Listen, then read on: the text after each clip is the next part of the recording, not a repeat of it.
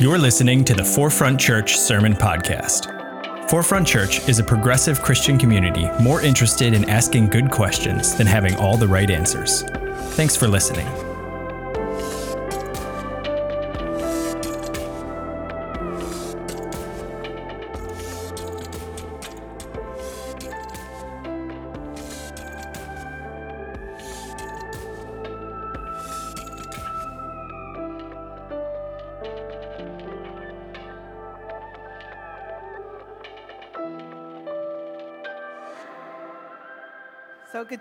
As Reverend Josh said, my name is Reverend Venida.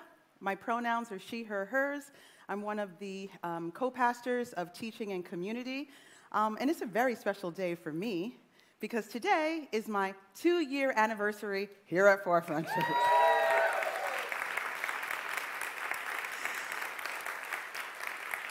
I appreciate being a part of this ministry. This church is a gift to me, and honestly, the applause goes right back to you because you all participated in something very, very important in our all church survey. And we have probably maybe around 300 or so people who call this church home. And I want to shout out the 115 people who participated in that survey. That was huge. That was huge. So it's interesting some of the things that came up. And we'll be talking about some of these things from now on to our um, church town hall, which will be in October. But one of the things stood out is that y'all like the sermon, so praise the Lord. Hallelujah. that was good to hear. of course, the feedback is great in terms of getting stronger and enhancing our efforts here um, as we share God's word, but that was a plus. Another plus is y'all love the worship experience here, so that was really, really nice to see. And you all, many of you come here to have community to be connected with other people who are like minded, people who are open to asking questions, people who are their full, authentic selves in light of their relationship with God. And it is beautiful to see what we have here. And today, we are continuing our parable series with the parable of the sower. Sometimes it's actually called the parable of the soils. And it may be familiar to some people, and who knows, it might be new to others.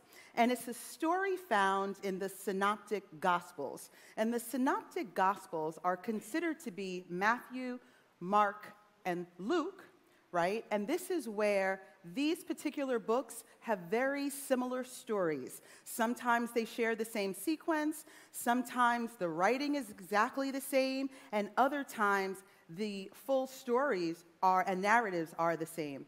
So these books actually contrast with John, which somewhat stands alone because John's writings are largely distinct from the synoptic gospels.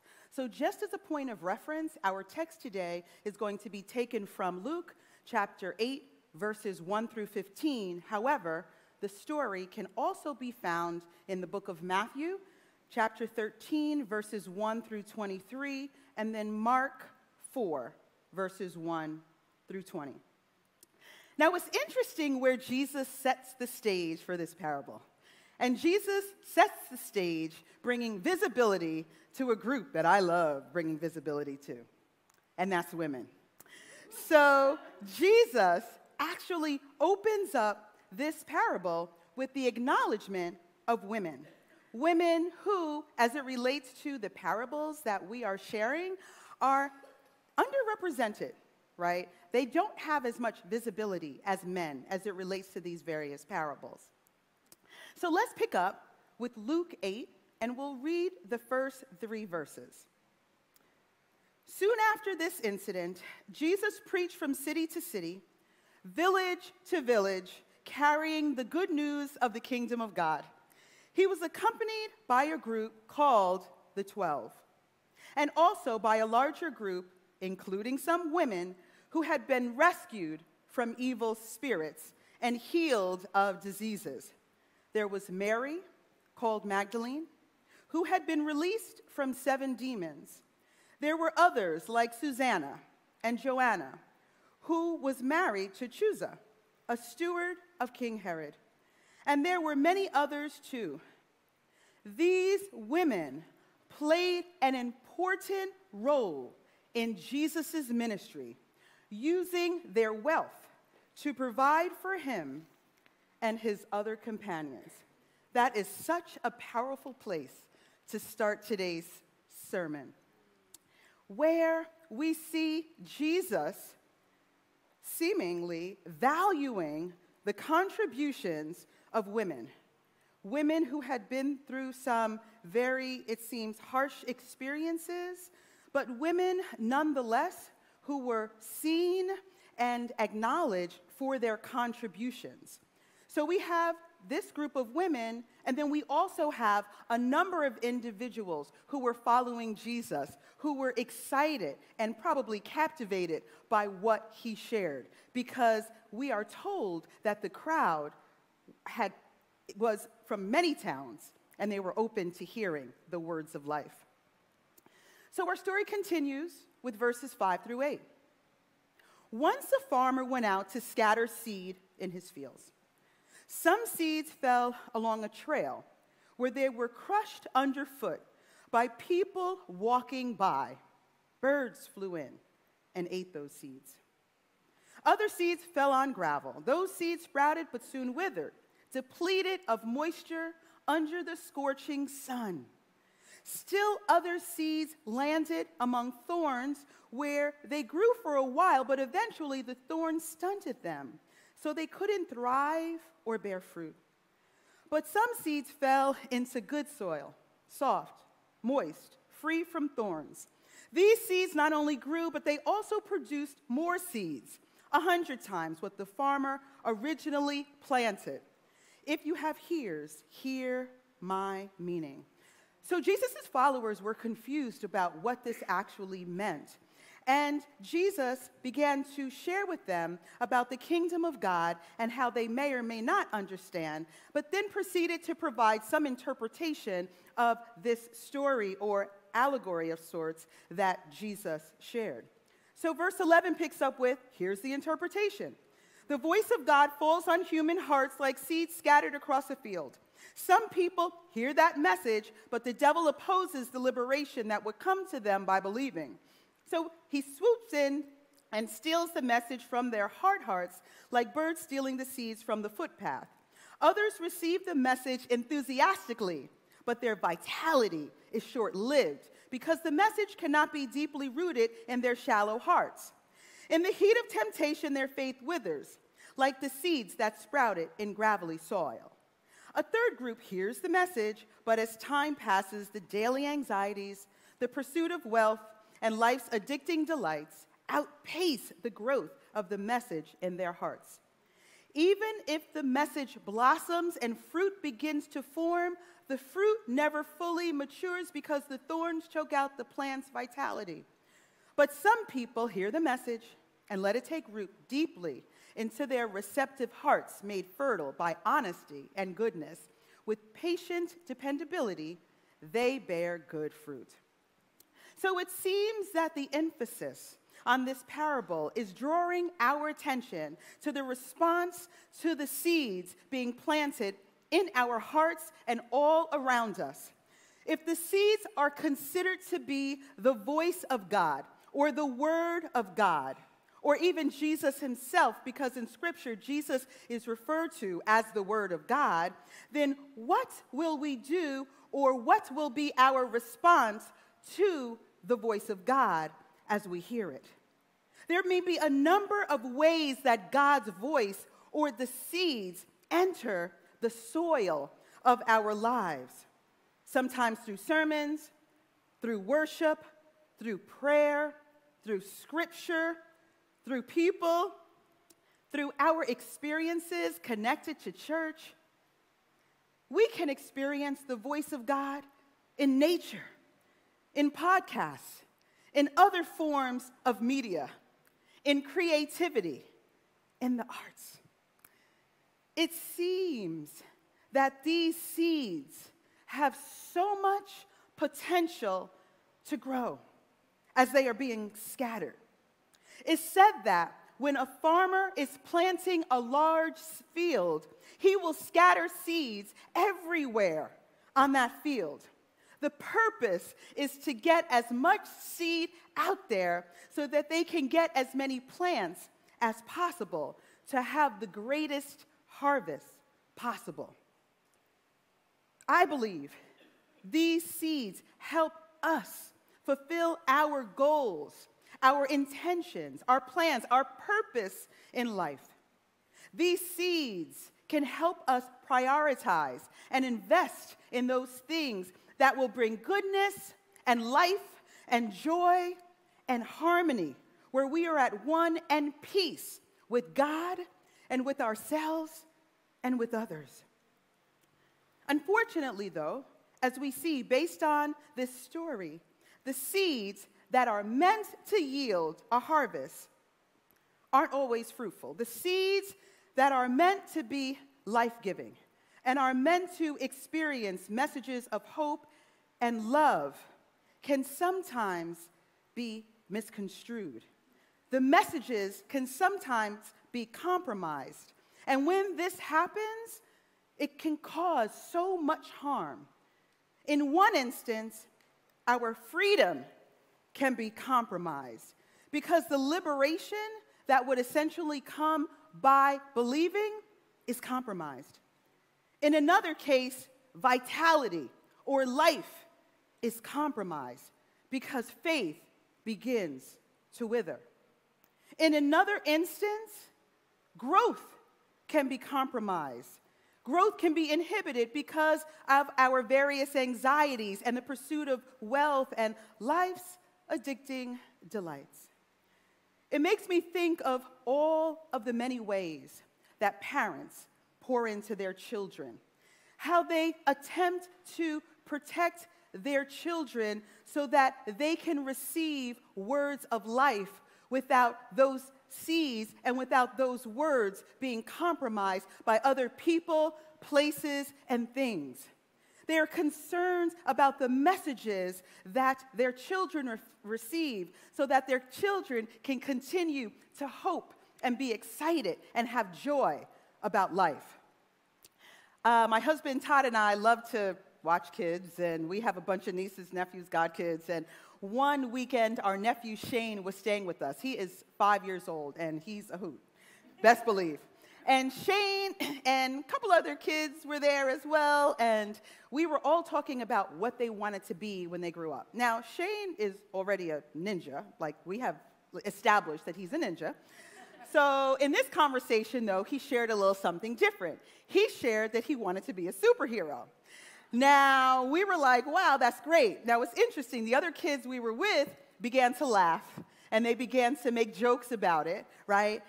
How can you become a superhero? And Todd and I began to pour into that dream for Shane.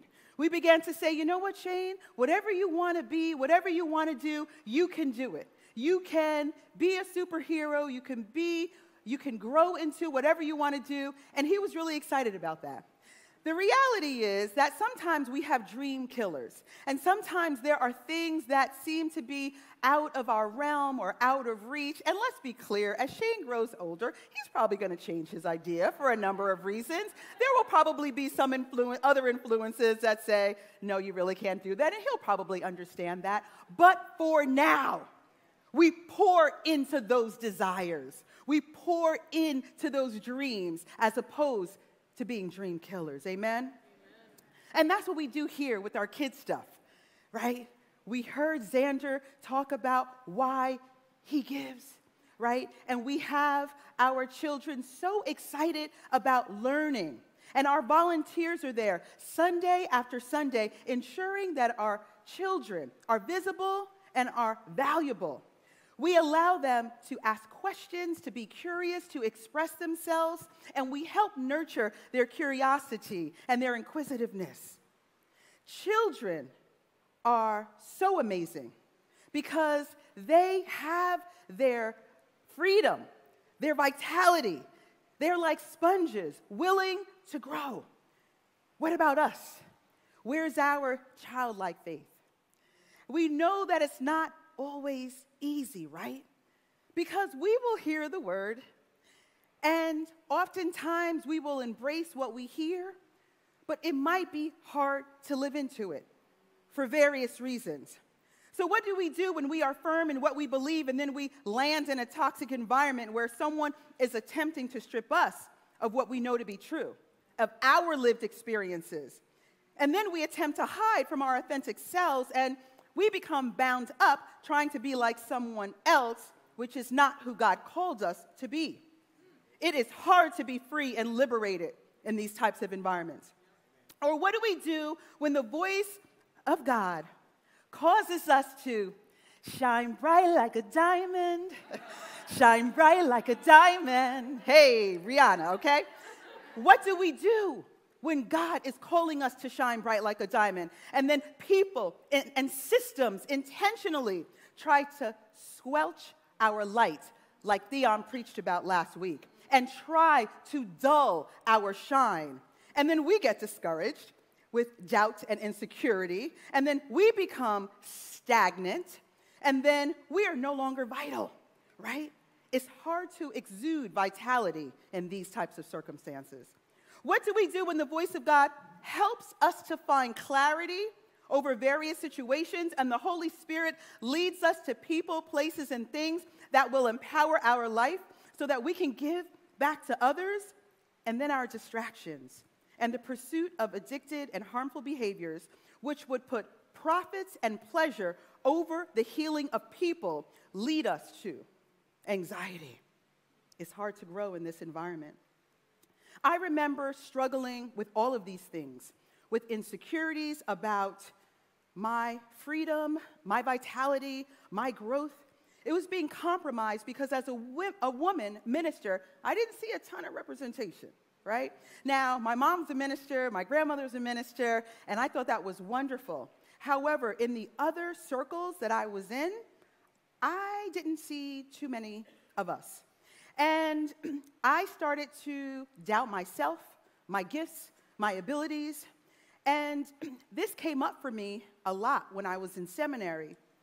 And it came to a place where I was holding back in certain spaces where I should have been taking the initiative. I was holding back when I could have volunteered for things. I sort of kind of sat back and let other people do that. And it was interesting because it was in light of male domination, and it was also in light of other things that were happening. I mean, I had an experience of someone actually inviting me to their church to participate on a panel, and they asked that I not share I was a minister because their church didn't ordain ministers, all right? I didn't do it, but, but best believe that situations like that allow internalized oppression, right, to come into your life because you know what your truth is, but because of various systems, sometimes you start to doubt and that internalized oppression sets in and then you remain stagnant. And that's what was happening to me. And I thank God for a professor who saw that who saw that I was, during our last, right before I graduated, they had a retreat. And I was invited to be the speaker of the senior class at the retreat. And honestly, when they invited me, I was like, why'd they invite me to preach? Because they got all these other guys that are like chomping at the bit, all right? But God knew what God was doing.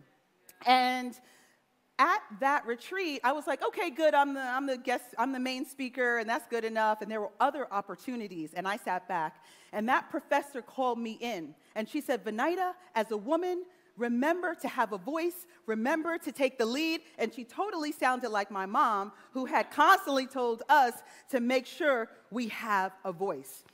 And I thank God for that. You can clap it up, clap it up. Praise God. I thank God for that with that acknowledgement of calling in because I was allowing birds to steal from that, the seeds from my footpath. So I want to focus us in on this verse 15. And verse 15 once again says, But as for that in the good soil, there, the, excuse me, these are the ones who, when they hear the word, hold it fast in an honest and good heart and bear fruit with endurance. Endurance. So, this particular word really drew me in. As we receive God's word and as we allow it to flourish in our lives, I believe that we can continue to produce fruit even though the struggle can be real. even though we go through hardship, even though we go through challenging situations, I believe that God can still use us to bless other people, to empower other people.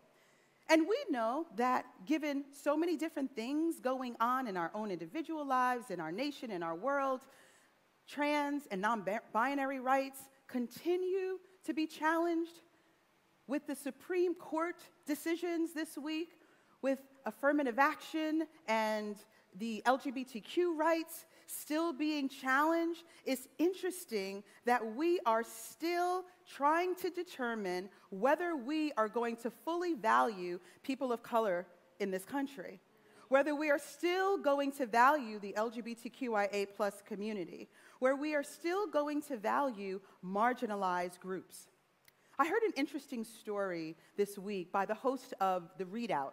Joy Ann Reid is the host, and she began to talk. She testified during these hearings, and she began to talk about how she is a product of affirmative action. Smart, had great SAT scores, high marks, all that good stuff, honor student, all that good stuff. And she talked about how Harvard, did anyone see that clip? I was trying to play it, but they're, going to shut us down if we play that clip. So, anyway, um, so she talked about how she was a product of affirmative action. And I found this fascinating because she talked about how folks from Harvard came down to her town, I believe it was Colorado, and interviewed her. And they found out that, you know, she would be a good fit. And clearly she was, right? And she talked about how she was qualified, how she was well suited to be a Harvard student.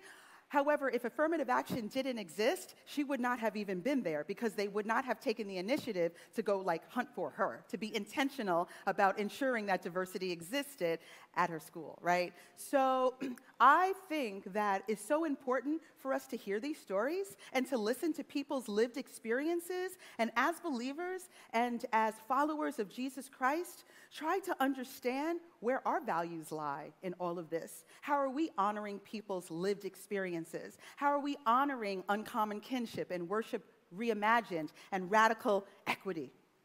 You know, with all of these various examples of the soil and of the seeds, and hearing these various messages, honestly, I feel like these different examples represent different seasons in our own individual lives. And what our responses are during these messages based on where we are based on what day it is, right? Because one day we will hear a message and we will be like, yes, it's all good, and we'll be flying high. And there'll be other times when we'll hear something and it quickly leaves because someone has offended us and we are ready to just curse them out, all right? And it is hard to sort of negotiate all of this so maybe it's up to us to think about these various seasons and these various types of soil and where we are in life and how God is able to work and move in all of those various situations. And back to verse 15 with this word endurance. When you are talking about endurance, you, you endure through something. This is what the scripture says, right? I never really noticed it before until this particular sermon preparation, right? So it's not like, oh, everything is perfect now because you're in this good soil. It's not that. It is still living, still growing, still being progressive in the midst of chaos sometimes, right? So it is when you, it means that when you are hurting, you will be able to give someone else hope. It means that when you are confused about your life, you will be that one to bring clarity to somebody else's life. It means that when you are a hot mess, you will be able to help heal somebody, right? So it is all of these things, right? And it's open for us to think about. And the other point I want to make is that if God is the farmer, and that if we are trying to emulate her, then maybe it's an opportunity for us to reflect upon where we are sowing our seeds, where we are planting our gifts and abilities and time and resources in order for us to reclaim our freedom, our vitality, our growth. Remember, at the start of this story, I mentioned that Jesus honored the women. It didn't matter what they had been through, it didn't matter what their history was, it didn't matter how they were bound up and how they had been enslaved by demons. Jesus honored their contributions at that point in their life. The beautiful thing is, I believe those women knew they were dope. I believe those women were just so incredible. I believe they were like, we are organizing ourselves and we are going to support this ministry. And Jesus honored that. And I feel like it's a reminder for us to think about the traditionally marginalized. And maybe that's what the women represent.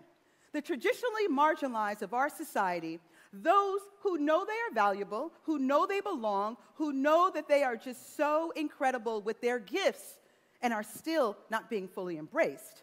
Those individuals that we need to shine the light on and think about the contributions that they have made to this country, to this land, to our society, and honor their contributions and understand that they are of value. And maybe it starts right here at Forefront Church, where I feel like we're just such a motley crew because there's so many different individuals who are here worshiping God. It's a group of incredible people. It's an uncommon kinship growing together from, from a myriad of identities committed to loving God, self, and others. And I am so amazed when I think of how our journeys and life experiences from all around the world have led us here, home, to Forefront Church, where we can be our true, authentic selves. It's where we can deepen our faith with joy and laughter in a community that is messy and progressive. So, here's an example of us reflecting community. This is on Pride Sunday. This is on Pride Sunday, and what a day it was. Some of us participated in the Queer Liberation March. Some of us partied in Manhattan with Keslia and Matthew. Some of us went back to Brooklyn to Pastor Mac and Diana's house. So this was a crowd that, show that picture again, please, because we, we need to leave that up for a minute. So, what you don't see is the fact that there was a group of us, as I mentioned, that were hanging out in Manhattan. Awesome. And then Kirsten mentioned that she was in the village too, giving free mom hugs. So it was a day where our church was celebrating pride and celebrating our community and each other. This is one tiny example, one drop in the bucket. We do a lot of this in a myriad of ways. We are happily sowing and producing good fruit by allowing the Word of God to take root in our hearts so that we can continue day after day, because it doesn't stop with just one day we can continue day after day to reclaim our liberation, to reclaim our vitality, and to reclaim our growth. This is the word of the Lord. Thanks be to God. Amen. Amen. So let us prepare now uh, for communion. I'm going to invite our worship team up at this time. Uh, we will all eventually receive communion together. If you are joining us virtually, uh, we would ask that you would gather whatever elements that you have to participate in our communion and know that emojis are okay in for our virtual space. This came out yesterday during our leadership training and our values session.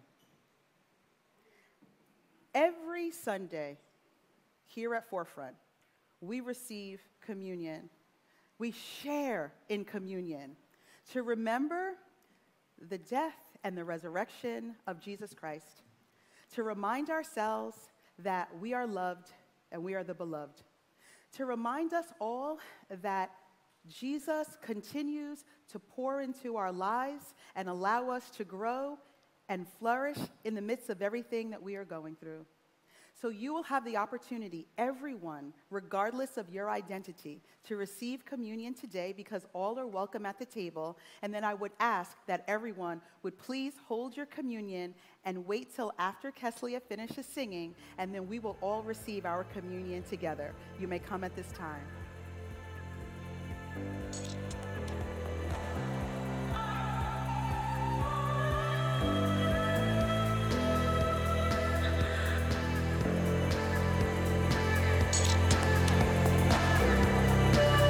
Thanks for listening to the Forefront Sermon Podcast. To learn more about Forefront and how we're ushering in the next 500 years of Christianity, visit forefrontchurch.com.